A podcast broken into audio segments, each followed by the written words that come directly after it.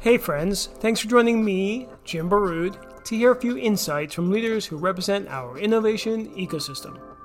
Today's chat is with Rachel Braun Scherl, the head of Spark Solutions for Growth, and Dan Seewald, the CEO of Deliberate Innovation Consultancy. I have spent my career building brands and businesses, both for myself and other people.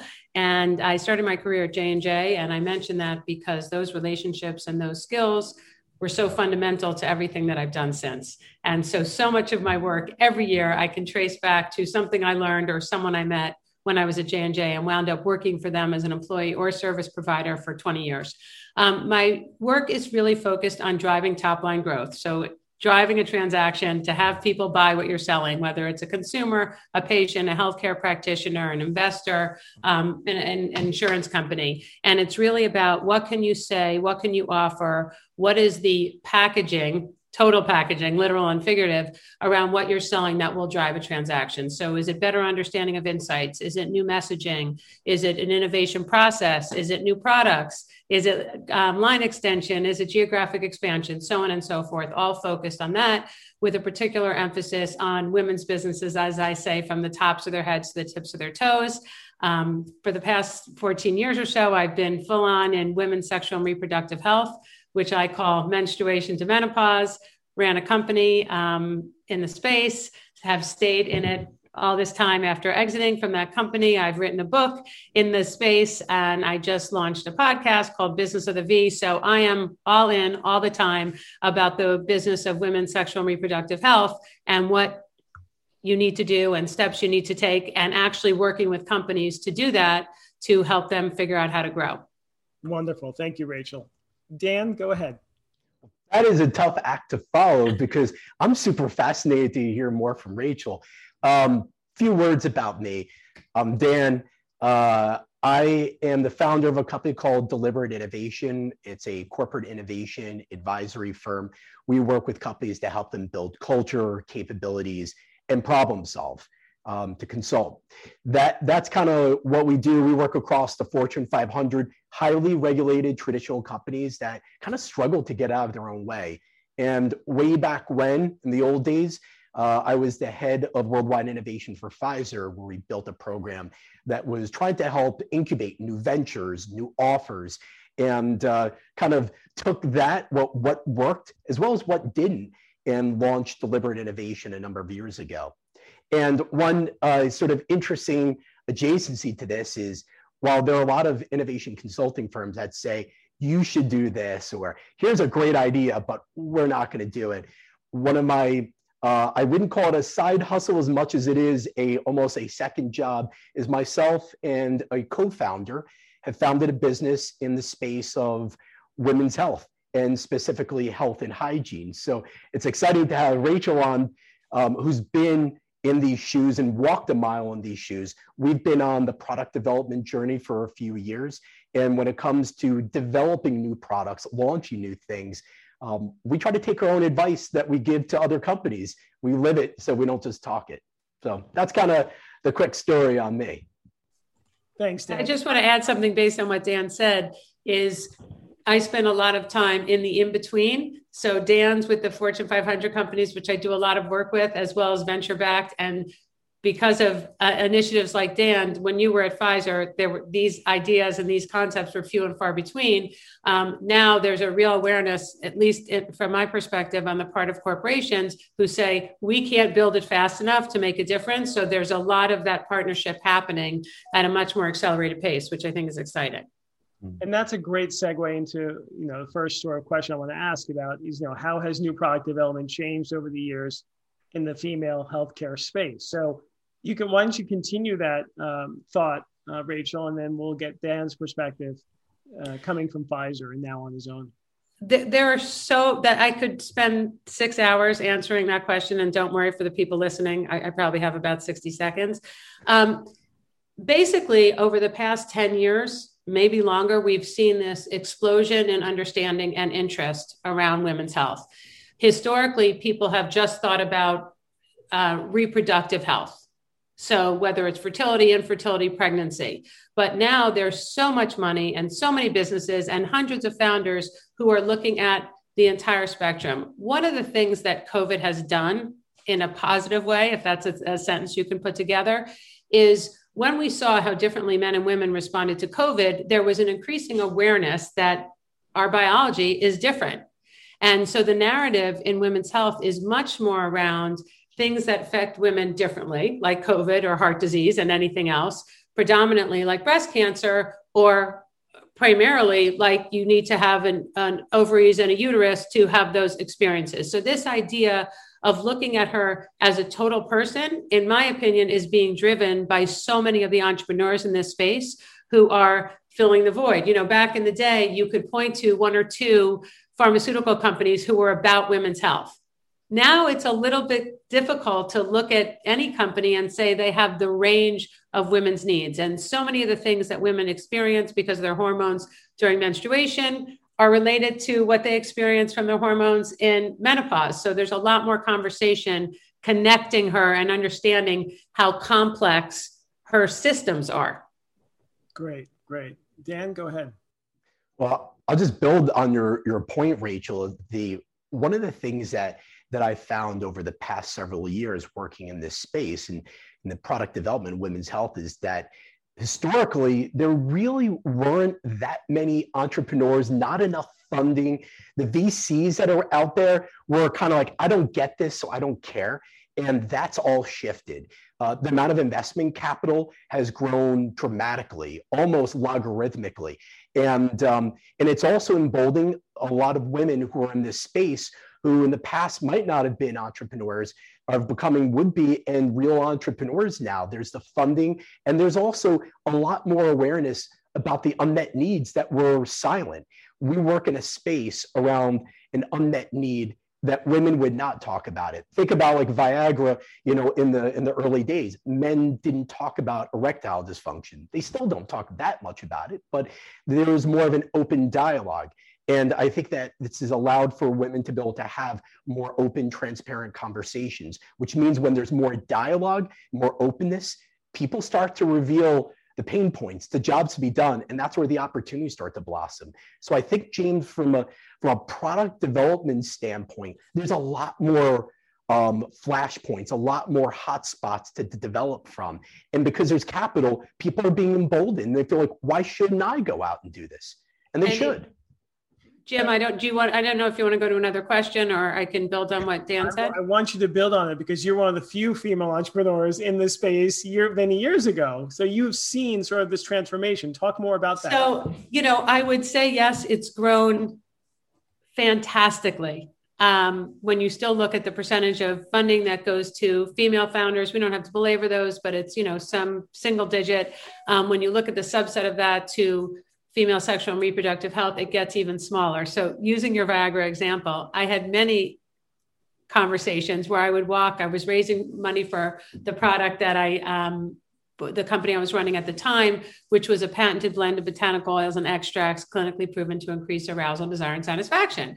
It's a mouthful. And we would go in and say 41% of women have sexual concerns and difficulties compared to the 31% of men who have erectile dysfunction.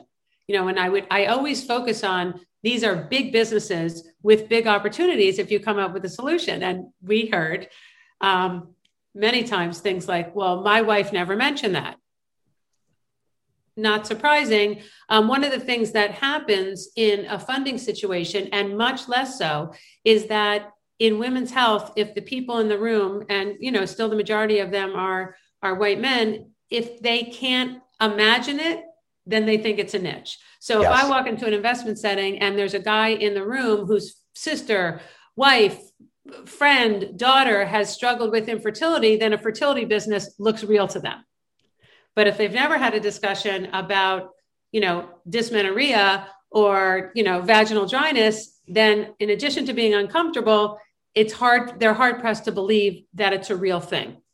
Absolutely. I, I, I, if you don't mind me building also, Jim, on this. I, I think that's you hit the nail on the head in there, there are a lot of people who, who work in this space. And well, if you think product development in general, one of the biggest challenges I have we work with, whether it's a architectural glass company or it's an HVAC company or it's a pharmaceutical company, um, the, the challenge is, is that people will struggle to empathize and actually step outside of their day jobs and their experience and to inhabit somebody else's, literally walking a mile in somebody else's shoes. And I think that's the point that you're you're kind of landing on. And I think that's been one of the biggest challenges is that working in a space where our customer who we're building for is not me, it's not my business partner. So we need to listen.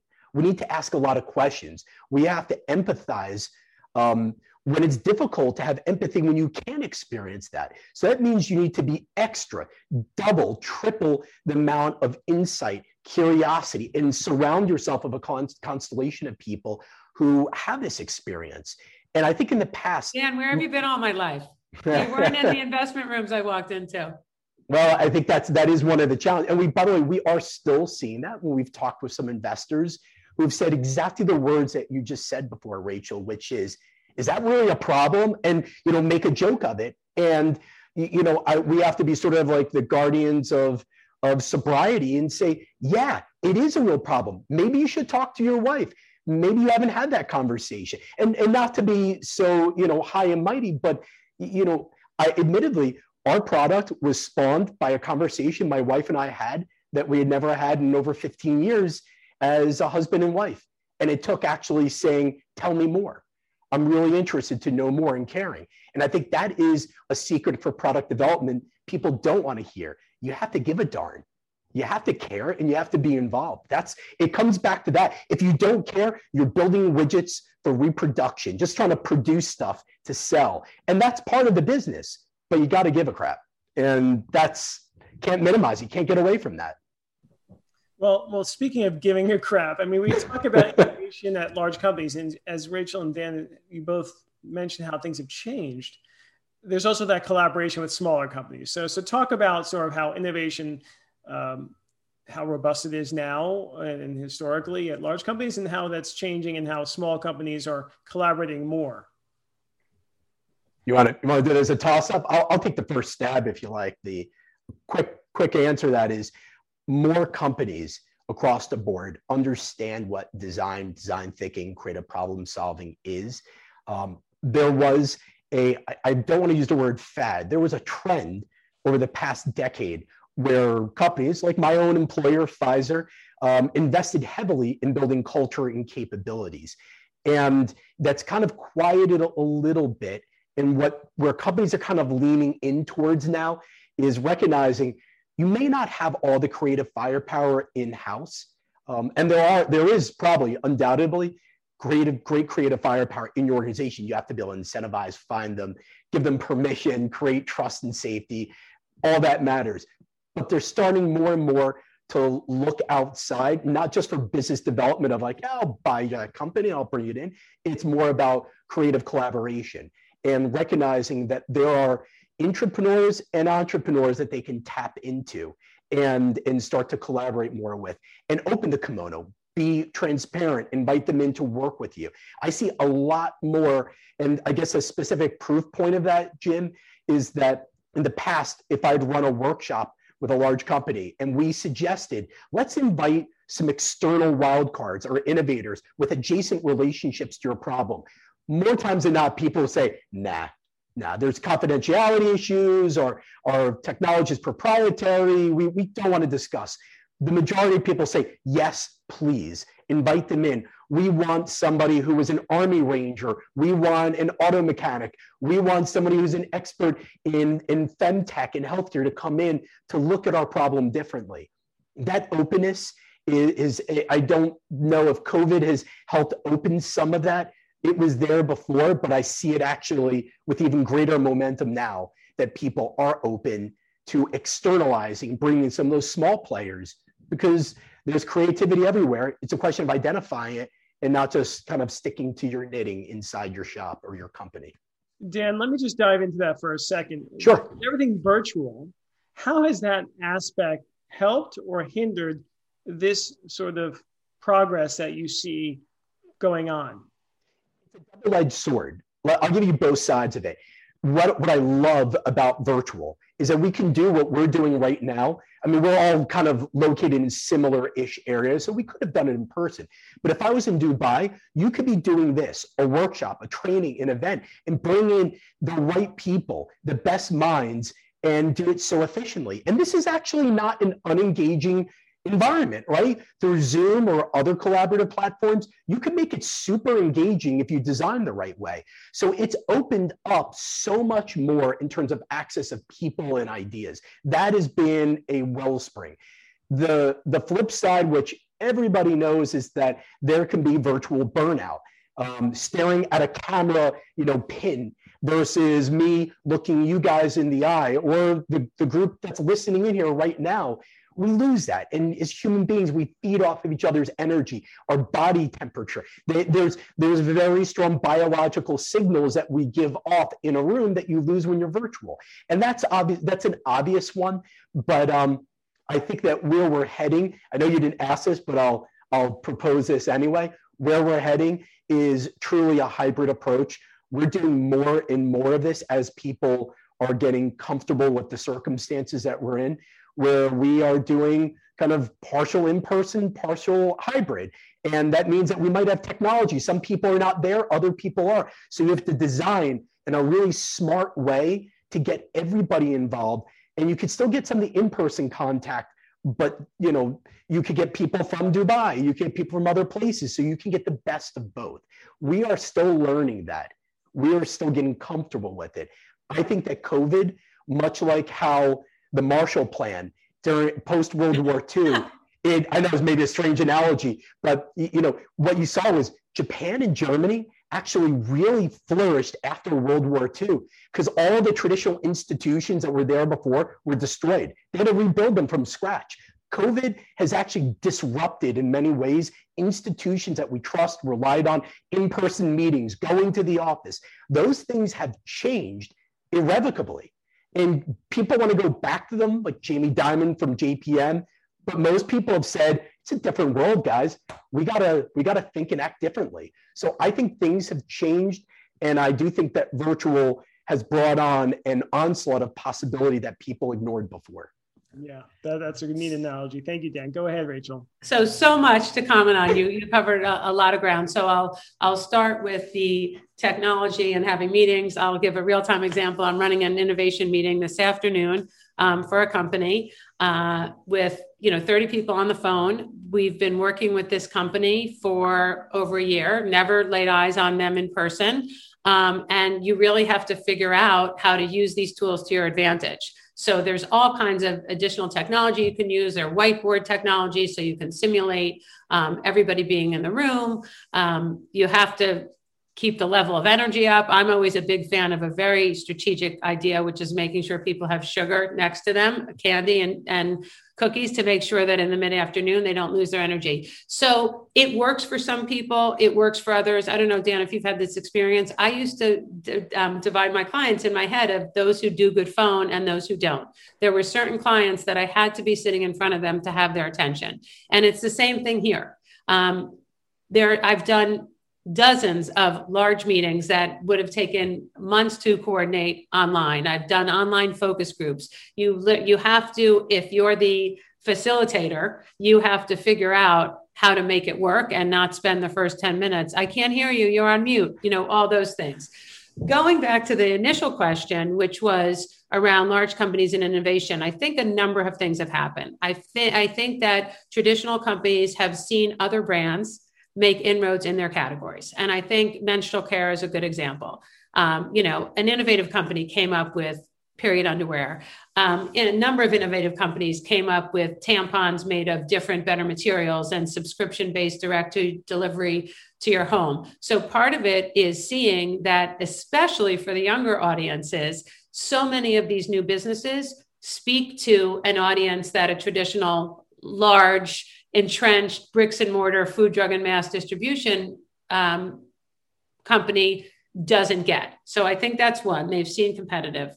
Um, they've put their money where their mouth is, and I think people follow the money. So when Procter buys This Is L, which is um, uh, was a direct to delivery um, menstrual product brand and they bring it into Target, that says something. When you see the company Honeypot highlighted in a Target ad, which is highlighting a, a woman of color and a female health business, and her company goes through the roof, people notice that.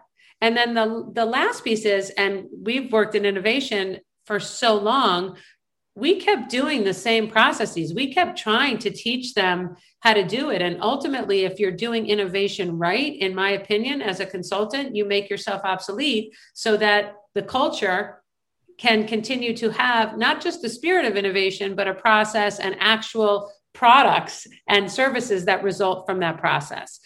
Um, and but then, so you know, take any of these J and J, Procter, um, Kimberly Clark. They now all have dedicated innovation groups. They are mm-hmm. people who either grew up through the company or came in through the outside. That's another big thing. So many of these companies, to get to leadership positions, you had to start when you were 12, and when you were 50, you became CEO. Now there's so much cross pollination and people bringing different experiences to companies outside to help that innovation. And often the innovation arm of a corporate company is literally essentially either a separate operating company or has different line management up to the CEO. So there, there are structural changes, there are competitive things that have happened.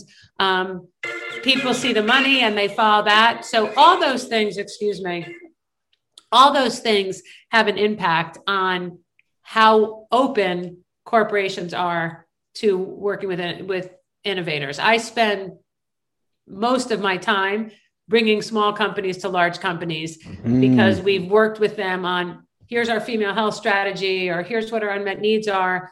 And then there's just dozens of companies that could potentially fulfill those needs and solve that problem way more quickly than a product could be developed and launched internally. Right. And so that's helpful uh, giving that sort of uh, historical perspective. Now you mentioned before dan about funding. Just let's talk about that real quick. I know I know there's a lot, right? But can you, can both of you sort of just give an update in this sector, how that's changed, and and what the forecast is? Boy, I don't know if I can give you a kind of a holistic forecast. Maybe I'll leave that to Rachel. I can only say from my personal experience that um, you know as we have you know started to fundraise and you know for the separate business we raised about a half a million dollars of capital, which is seed funding, not you know not not a huge amount. But what we are seeing as we are evaluating and working with folks is that there is a lot of capital that's out there. There's more capital looking to find a home than the other way around, and that's great. But it also means that you may have a lot of you know bad love connections, so to speak. So you got to that that's that that's kind of where the market is from on a very broad scale. But Rachel, do you want to comment more specifically? I, I that's you're tapping my knowledge out on the funding side. So I agree with everything you said, Dan. It's a new world. There are more creative sources of capital. There are many funds that are specifically focused not just on female leaders, but women of color, female sexual health and wellness. The majority of the companies that are started in this space, no surprise, are started by women. And so there are probably more than a dozen at this point who raise their hand and say, This is what I'm looking for. You fit my bill. And those are the places that entrepreneurs can now start. That didn't exist 10 years ago. Um, there are angel funds that are specifically focused on femtech. There are funds being created. Um, Amboy Street Ventures is one where they're building a sexual reproductive health investment vehicle to specifically focus on this. So, a lot of new sources of capital lots more angel money. So, what we're seeing now is that some of these successful entrepreneurs, whether they've been successful in this space or have, have, changed their direction, are investing money. So, you see things like people at, you know, Serena Williams having her own venture fund, and there's a number of high profile companies in the space where they've gotten famous, successful women to put money in. Those are people who have not been angels before, who have not invested in this community. And what we're starting to see, and it's it's so timely because I'm working on an article about this, is what we've seen in the last six months is an explosion. I like to say women's health is an overnight sensation that's decades, you know, centuries in the making. So we're seeing lots of funding right now. Um, because these companies have clawed and stretched and been very capital efficient and have reached milestones such that they now work for a, a VC model to raise money. So there's there are a lot of things happening. You know, one specific example, Bloomingdale's. You know, when I started in the space many years ago, the idea that Bloomingdale's would offer sex toys or um, lubricants or or vibrators was unheard of. This spring, they launched that they're taking on four products. In my space, that's like as big as discovering, you know, that's like a eureka moment yeah. when when something like that happens. So we see money coming in from many new places. You know, traditional VCs, yes, they are, they're getting more into what medical devices and digital health, and that is huge. I think it's still more difficult um, with some of the more sexual products where we're talking about sexual pleasure or dysfunction, and that just is uncomfortable um, for lots of people. But we have seen, and I will send this to you, literally dozens of new rounds of funding of companies that had been angel um, angel funded for five six years who have built their brands and built their communities and built their reputations and are now of a scale that VCs, even if they're uncomfortable with the space, can see the growth trajectory. So, you know, I used to feel like the the sky was falling, and now, you know, the horse is out of the barn and galloping at breakneck speed.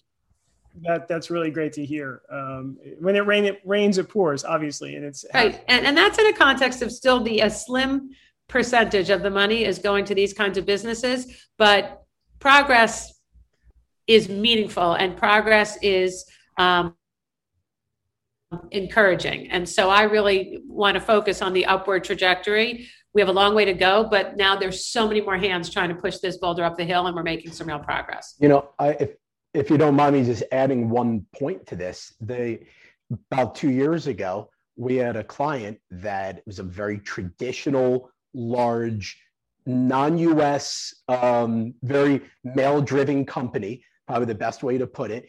Um, and their chief strategy officer, it's the first time they had a female in the role of chief strategy officer, came to us and said, We recognize that femtech is kind of a, a rising tide.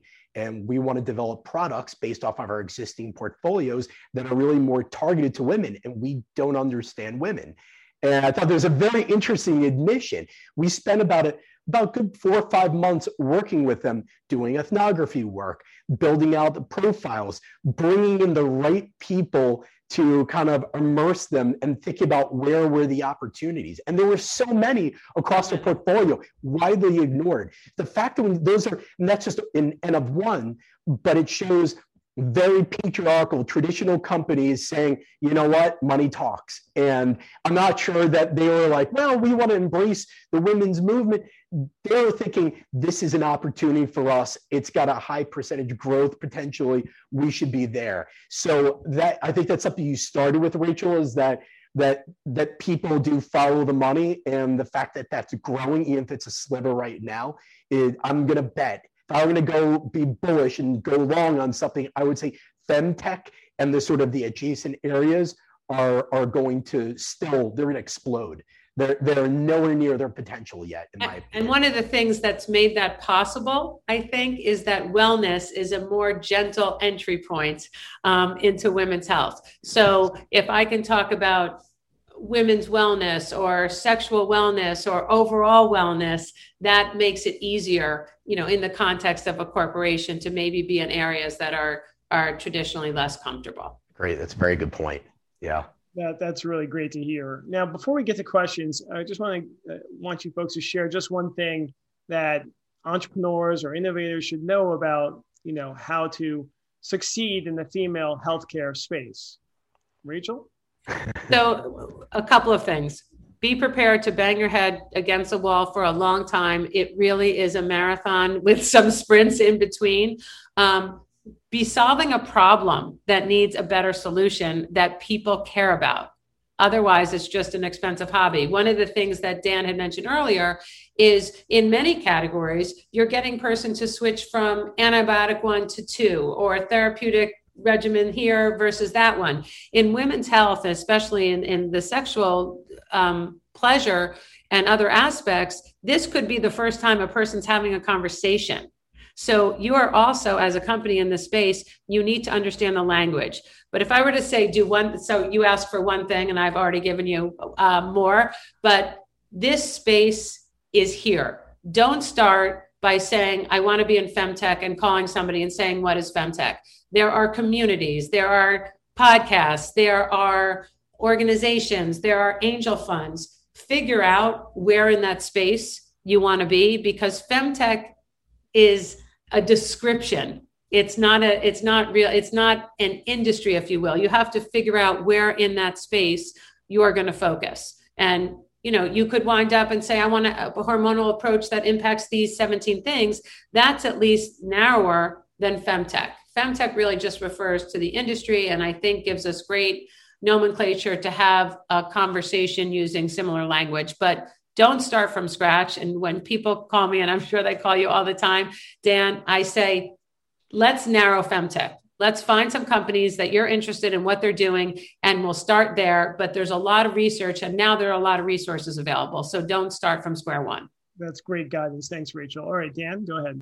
Yeah, I'm going to take the one of the things because there was a lot of great advice in there. I agree with every single thing you said, and I'm I'm living even today, earlier this morning, the banging your head because it's you're gonna have to kiss a lot of frogs to get to a prince. Absolutely, it is. Um, it's it's a it's a it's another cliche, but it's really true. But the one that I want to double click on is about the unmet need, and you know that's on lean canvases, and it's part of the creative problem solving process. But I, I would call myself in this space an accidental innovator, and it's because I was open to listening and understanding what the problem was and then really going out and and learning and, and being humble to say i don't know. Um, a real quick aside or connected to this is that you know our product was spawned by as i think i mentioned before a conversation i had with my wife and i said to her is that really a problem? And it's funny i think those are the words that you used rachel and my wife said you idiot. Yeah of course it is. And i said i don't know. I mean you have to explain to me. And uh, you know so she did and i woke up in the middle of the night literally, I think two o'clock in the morning, and I was at my desk and I was searching and researching. I think I was up for a couple hours and I started sketching, saying, well, what if there was a product like this? What if there was a product like that? The next morning, my wife woke up and my eyes were bloodshot and she's like, were you up all night? And I said to her, I have an idea. And I, I saw the post-it notes of, is it this? Is it this? Or is it this? And she said, none of them. I'm like, tell me why. And we literally were doing you know, as a former market researcher and a moderator, I was like conducting an interview with my wife. And I think it was irritating her at like 7:30 in the morning. Mm-hmm. But you know, we it, it was really it became an exploration of trying to understand.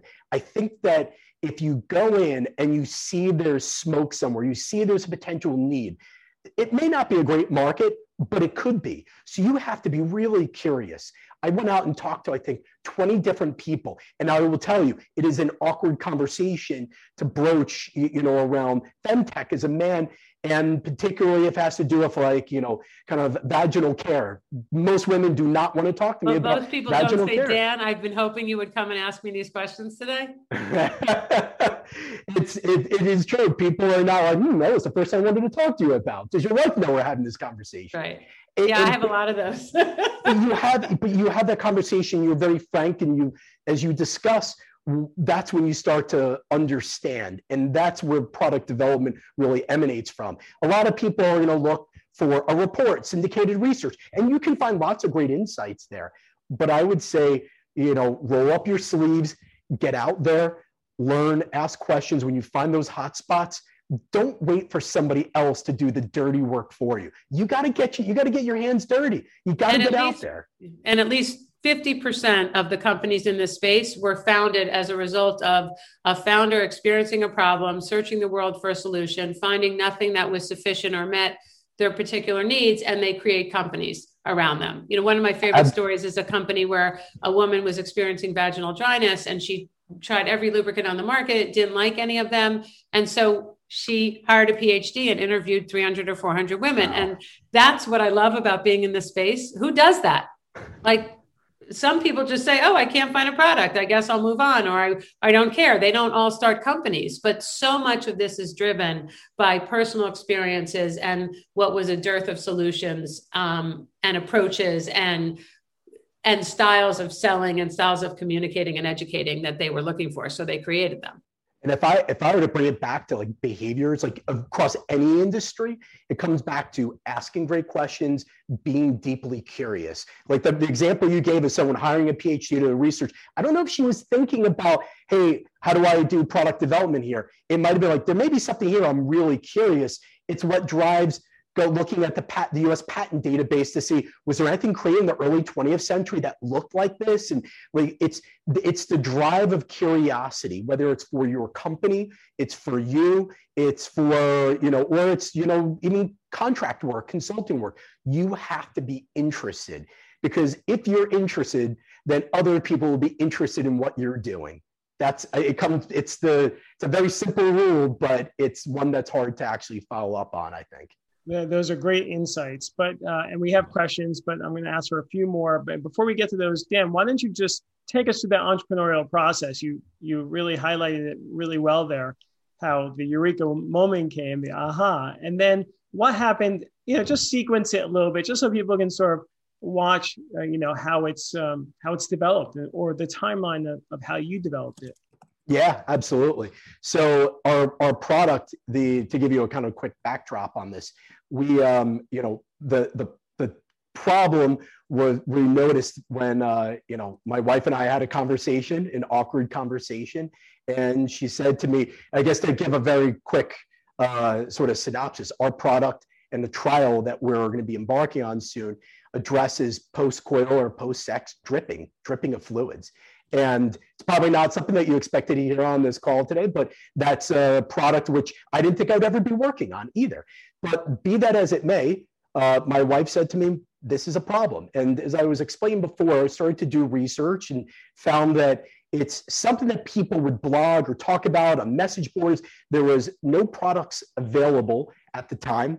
There were really the solutions that people were using is using a towel, using toilet paper or tissues. It was something that, for the most part, that's just not talked about in the wide open spaces.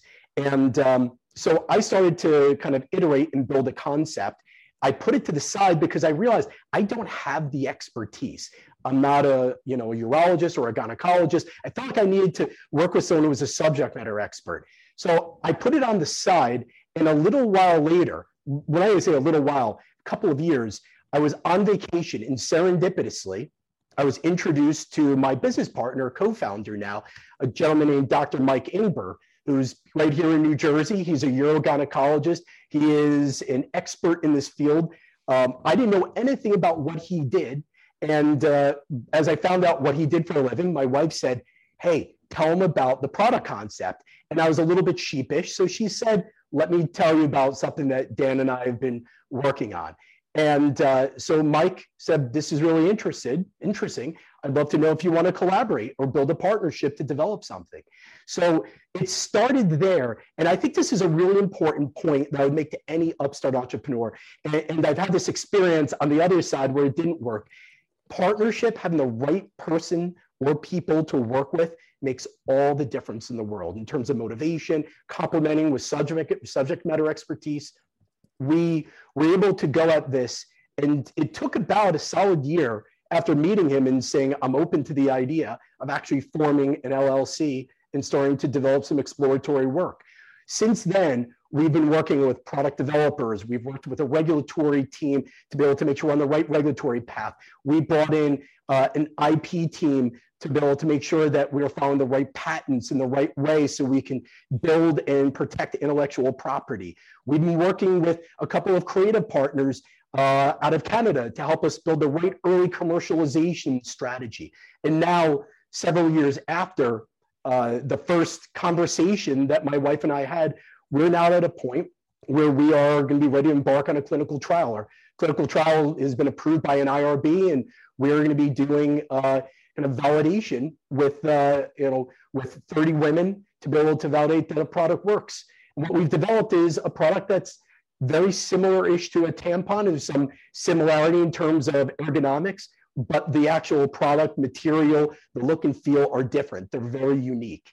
They're very, very unique. And that is been really a byproduct of asking thousands of questions. We've interviewed formally and informally a thousand plus women. Every chance we get, we talk, we learn, and we have probably gone through, I would say, 30, 40 iterations of our product. There have been three full prototypes that have been built, and each one we're like, that's it. And then we learned that's not it. And it really comes back to being curious, learning. And now we're at a point where, you know, the product could be successful, it might not. We're pretty confident that you will see this product next year um, in social media and on store shelves, hopefully, eventually. And, uh, you know, it's been a long journey, but it really starts with listening, constantly adapting, and I think not being monolithic and saying, we have to build one thing and that's going to be it. It never is. It requires a lot of iteration. Wow. So I just want to build on on something yeah. that Dan said, you know, just to give you a frame of reference when we were running our first female health company, we did 19 focus groups and we did two 800 person quantitative studies you know it's it's asking the questions it's really listening to the answers and understanding the implications of what people are saying and sometimes um, there have been plenty of companies that have seen a problem they found a solution and it doesn't catch on for any number of reasons i mean we all know that a successful company in the marketplace is dependent on so many different factors but you're not going to get anywhere unless you're solving a problem that someone cares about. You know, I always use the example when I'm speaking to students about Warby Parker because that seems to be the first company that anyone ever heard of that was innovative. And, you know, I start by asking the question, well, before that company was created, were people unable to get glasses?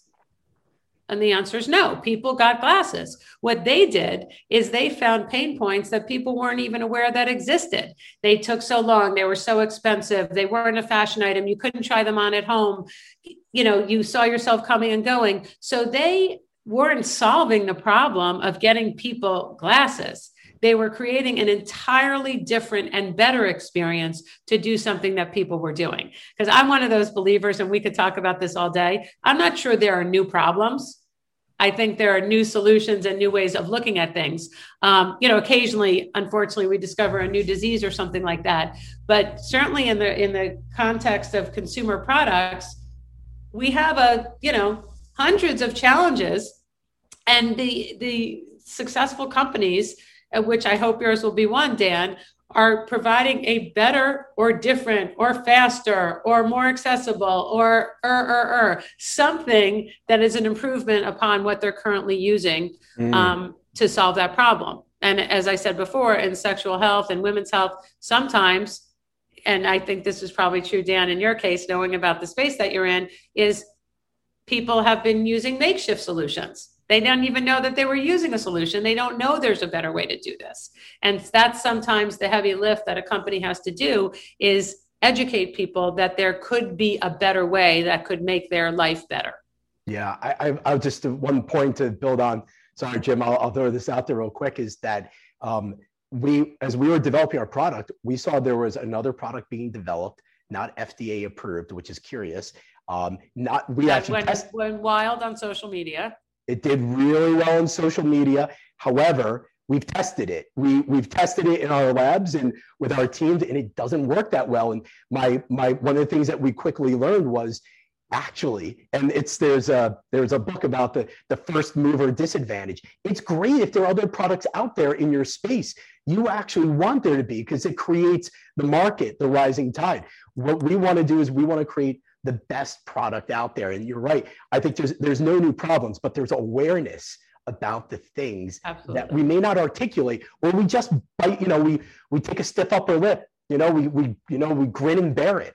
And I think that through you know, you go back to the example of Viagra. A lot of men experience erectile dysfunction. They just said, it's not something I'm going to talk about. It's not a big enough problem that I'm going to tell anybody about this. And that's the thing is that we expect more, we, we demand more and that's that's where the product developer really comes in. And and again maybe product developer has never been the right name for it to begin with. You know maybe it's it's a little bit different. Product developer means it's product first. I think it's a, a, people problem solver which really is what it's about. Product is one of the things but there may be other aspects that you're developing at the end of the day. I worked with this brilliant uh, person at j&j and um, going back to the corporate innovation, one of the reasons that it has been difficult is because if you're not successful in a corporation, it impacts your career. So the idea that innovation, the the effort in and of itself is worthy, even if you fail, and that if you fail, you can still get promoted, is important. And the reason I mention that, because you're talking about insights, is this manager used to start every meeting by talking about the insight that they were responding to. Instead of saying, we're here to discuss the new tampon, they would start with We're here to discuss this problem that women have been complaining about, or this lack of confidence, or what, whatever is the word. But the meeting wasn't about the product, it was about the insight to which the product was a solution. And I think that's a, an interesting way to think about it to make sure that you're always starting with your ultimate user. That that's great. You get this is like a master class and when health.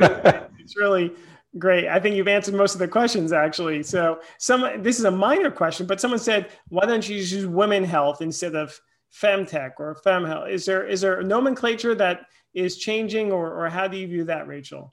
Well, so hi Ben, hi to Benny who asked the question, and um, Benny's a great example of what's happened with femtech. He's now running the second Congress on femtech in Tel Aviv in February uh, 2022. I hope I got that right, Benny. Um, the first one was in 2019. Hundreds of people attended.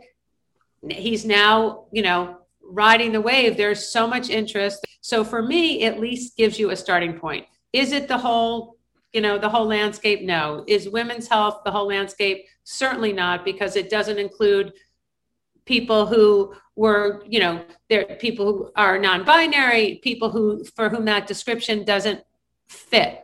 But we need a place to start. And without that, we can't have the conversation. So for me, femtech, sex tech, women's health, sexual and reproductive health, it's all great if it creates a conversation on solving problems and raising money and, you know, building successful companies.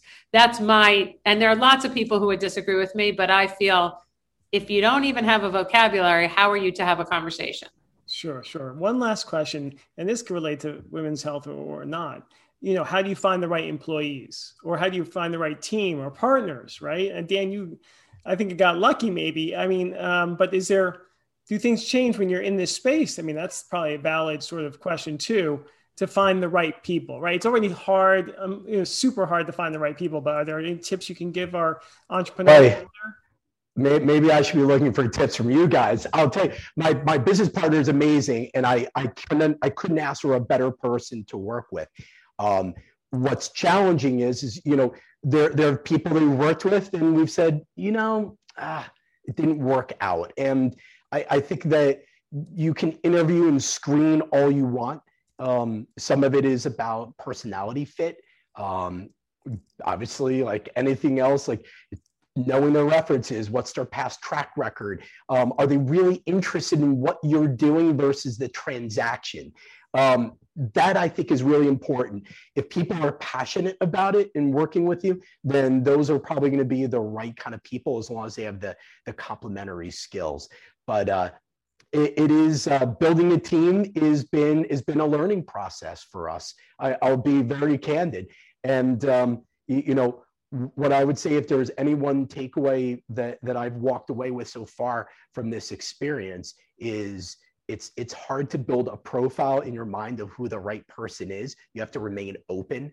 Um, and what I mean, you know, demographically, um, geographically, personality-wise, the people who've worked best with us, I might not have predicted. So you have to remain open and but also have a clear still have a clear sort of vision of what you're looking for and go to their motivation. Like why are they doing this? Is it about only cash or is it because hey i want to work with with great people and we really love what you're doing? That's that's a that's a good selling point. Yeah one of the things that you see in this space is people truly have a passion for making an impact on the world. Um, while simultaneously building a business. One of the things that we didn't mention is so many of these companies have a component that has, you know, a buy one, take one, or give back, or provide their products for free for people in developing countries. So I do think it attracts people um, who have a passion for having an impact. Uh, and I find, and having done a fair amount of hiring in this space, we would start with the basic question. You know, we talk about vaginas, we talk about vulvas, we talk about the difference between, you know, clitoral and vaginal orgasm. If that's uncomfortable, that's okay. But this might not be a place for you. Yes. So, you know, uh, th- then the podcast that we're doing, and my co host is a, an obstetrician gynecologist, um, Business of the V, little shout out if anyone's interested, um, is we often are helping people understand the language of this space. So I agree with everything Dan said. There are just people who this isn't comfortable for. Uh, you know, I didn't necessarily know that it was going to be comfortable for me, and turns out I could talk about this as easy as I could talk about a fruit salad or you know reading a different book. Um, but I do like the passion, and I think that's true for any industry and any startup. You want people who really care that this is going to matter that they really care that this is going to be successful. And I found having, you know, worked now for a couple of decades that really using your personal networks and the connections of your connections and your the networks of your connections um, to get people who can give you a sense of someone's work ethic problem solving ability and character are really critical uh, that's great guidance we're running out of time here but i want to speaking of shout outs i want to give a shout out to esther Surden, who uh, asked a question about being able to promote and advertise on Facebook and social media in general uh, with, with sexual, you know, uh, or women's health products has been challenged in the past. Can you comment on that real quick? Yeah. So this was, you know, when we were building our company, I call this the Fighting City Hall strategy. We went to 100 outlets, 95 said no. Um, and so, and that was cable network, radio, um, online. And so we said, well, if we can't buy media, we're going to earn it. So we built a PR campaign to drive the growth of the company around the disparity between men and women's advertising. And so many companies today have done different versions of that. So whether it's, you know, Lora DiCarlo, who got her award taken away at CES and then reinstated, um, um, people are using the pushback and the dis- systemic discomfort uh, to build things. And I, I'd written a little bit to um, Esther uh, in the Q and A, but Facebook is a constantly moving target. And my experience, my advice would be: do not only rely on Facebook. It, it would be easier. It would be great, especially if you're um, trying to reach the demos who seem to gravitate towards uh, Facebook. But just to give you a very concrete example, when you look at erectile dysfunction ads, which you see all the time, on Facebook, uh, that is evaluated through a family planning algorithm, which is just ironic in my opinion because people using Viagra tend to be people who have who are older and have heart conditions or are using it for performance enhancement. But in any case, that is the way that it's evaluated. When you see anything around sex or breastfeeding or vaginas or whatever it is, it is tagged as too sexual in nature. And one of my favorite examples is a, a company um, had tried to get an ad on around vaginal dryness. Mm-hmm. And Facebook's answer was it's too sexual in nature. And my answer was, do Dan's example. Ask 10 people who have suffered from vaginal dryness and see if too sexual in nature is on the top 100 of the, the, the descriptors they use. So it's a constantly moving target. Um, and but many companies have figured out workarounds by eliminating some of those buzzwords or the visuals that will catch the attention um, of the Facebook algorithm for women's health the way it's currently designed. There, there is a bit of a chastity police issue, and we we found exact. You you learned this much before, much earlier than we did, but we found that certain words like vagina or penis show up in, in an ad or something in Facebook, immediately they think it's pornography, which it's not. And it's not, it's, uh, there is a, a, hopefully there'll be a movement away, a bit more of a balanced approach. Um, who knows? I, there was recently a, a, uh, an article that was very intriguing about why Apple, when you use their weather app, will show the number 68 or 70 for the temperature, but never the number 69. Now it became a question. Is that not making this up? I they, love that. That's myth- so ridiculous. Whether it it's mythological or not, the the response from their public relations was that that um, it's a conversion issue because of Celsius, which sound a bit speaking. Oh yes, I'm sure that's what it is. so even little things is like, come on, let's grow up, let's be adult, let's be less comfortable with graphic violence that's being shown, and be okay with the human body. I, I think that we have to mature a little bit. And will we get there? I don't know. This is that's a whole nother discussion for Jim's next episode. But I think that this is something that we will continue to face if you're in femtech, women's health, men's health for that matter you're going to come across it. Yeah, you had asked us for, you know, a quote or a saying, and this speaks directly to one of the ones that I'd like, speaks directly to this feeling of being uncomfortable. And it's from Brene Brown from her book Daring Greatly. Um, and if you haven't seen her Netflix show it's it's worth it. So she says it's uncomfortable to challenge the status quo. It's uncomfortable to resist the urge to settle. When you identify the discomfort you found the place where a leader is needed. If you're not uncomfortable in your work as a leader it's almost certain you're not reaching your potential as a leader. And so i translate that if if i'm not feeling discomfort every day I'm not trying hard enough. And so instead of that feeling being a barrier, it's now a motivator. So, yeah, this doesn't feel that good. I could really be on the right track. And I think that speaks to the whole industry. We have to sort of, our society, we have to figure out um, better ways because we have big problems, many of which are the result of our inability to have conversations or educate people um, around sexuality, pleasure, pain, fill in the blank. Thank you, Rachel. That's a great quote, great analogy. Uh, Dan, did you want to uh, add to that your uh, I'll I I'll take one that goes back almost 70 years. It's a guy named Alex Osborn. Alex Osborn is one of the kind of innovators of creative problem solving. Got two gentlemen, Osborn and Parnes, and he had a great quote. I'm going to paraphrase it. It's something like this: that it's easier to tame a wild idea than it is to invigorate one which is really mild in the first place. And this is kind of the thing for product developers. Go big. Be go be really provocative. We don't need more incremental ideas. They're fine, you can have them. But you need to sometimes to get a workable idea, you got to really push yourself out there. And I, I think that that's something I always challenge myself is how do we really provoke? How do we push this further outside of where we ever expect it to go? That's if you want to do something big, you got to start big even if it seems impossible, impossible becomes viable when you go through the pragmatic steps. That sounds great. That's really, both of those were excellent. Guys, thank you so much for coming together today. Thanks for joining us. I hope you enjoyed the show. Please like it, leave a review, and subscribe. See you soon.